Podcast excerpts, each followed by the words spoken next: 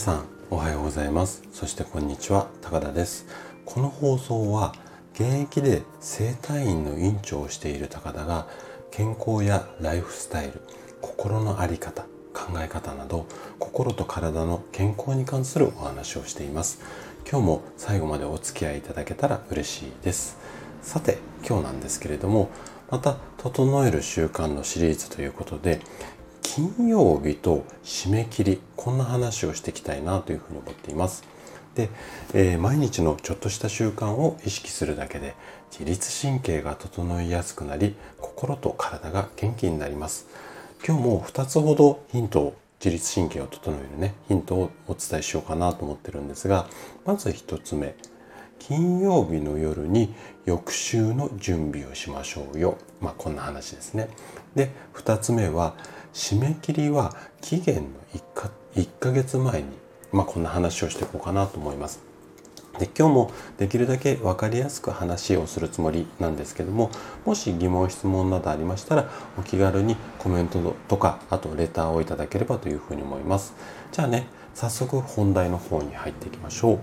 まず1つ目の金曜日の夜に翌週の準備をしましょうよ。まあこんな話なんですけども。あなたは準備もしくは段取りが8割。こんな言葉って聞いたことありますかね？あの私自身今あの整体院の院長をしておりますがその前約10年15年ぐらい、うん、営業の仕事をしていてこの準備の大切さっていうのは本当にねもう骨の髄まで染みついています。でちょっと大げさに聞こえるかもしれないんですけれども例えば営業マンとして商談が始まる前の準備次第でもう結果が決まっているとさえ私自身は考えています。で裏を返せばその場しのぎの仕事もしくはまあ家事もそうかなっていうところあるんですけどもこういったそのその場しのぎばっかりをしていると自律神経は乱れてしまうんですよね。なんでかっていうともうとっさの対応っていうのはもうドキドキドキドキしてしまうからなんですよ。でそこでおすすめしたいのがこの方法なんですけども例えばお仕事であれば土日がお休みの方って非常に多いと思うので金曜日のうちに翌週のことを想像し全て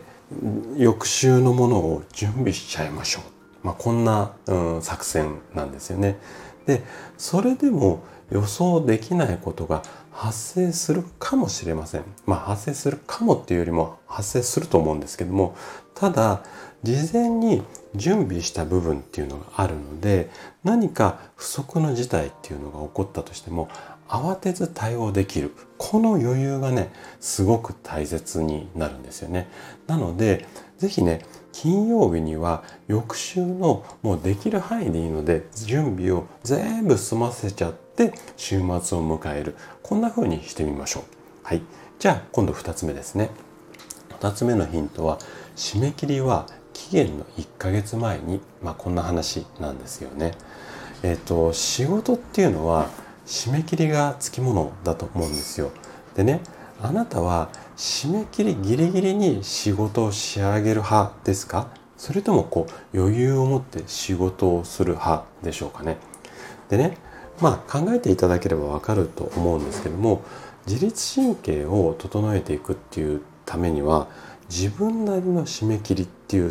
まあこういった設定っていうのをね是非お勧めしたいんですよね。でなんでかっていうと本来の締め切りよりも早めに設定この自分の締め切りを設定することで仕事の質いわゆるクオリティっていうのが高くなるからなんですよ。でなんでクオリティが高くなるかっていうと理由がね3つほどあるんですけどもまず1つ目は仕事のクオリティが落ちる原因っていうのは集中力がない作業になってしまうからなんですよね。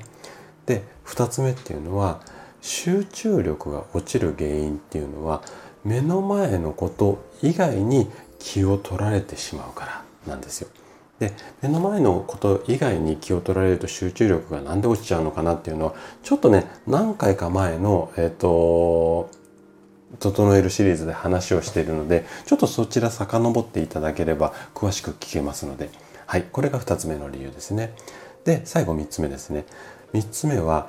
締め切りギリギリの状況こそが集中力を低下させてクオリティを下げてしまうから。うん、こんな理由なんですよね。なので、ぜひね、仕事っていうのは、まあ、先ほど1ヶ月って言いましたけども、1ヶ月は例えばのあの例なので、まあ、1週間前でも3日前でもいいので、ぜひね、余裕を持って良いコンディションで仕事と向き合い、対応する。これがすごく大切なので、通常の仕事の締め切りよりもちょっと前倒しした自分の締め切りっていうことをきちんと設定してそれで向き合うようにすることで、まあ、自律神経が整って落ち着いて仕事ができるようになりますので是非あの試してみてください。はい、ということで今回は金曜日と締め切りについてお話をさせていただきました。最後まで聞いていただいたあなたがですね自律神経を整える習慣を身につけることで快適な毎日を過ごせるようになります。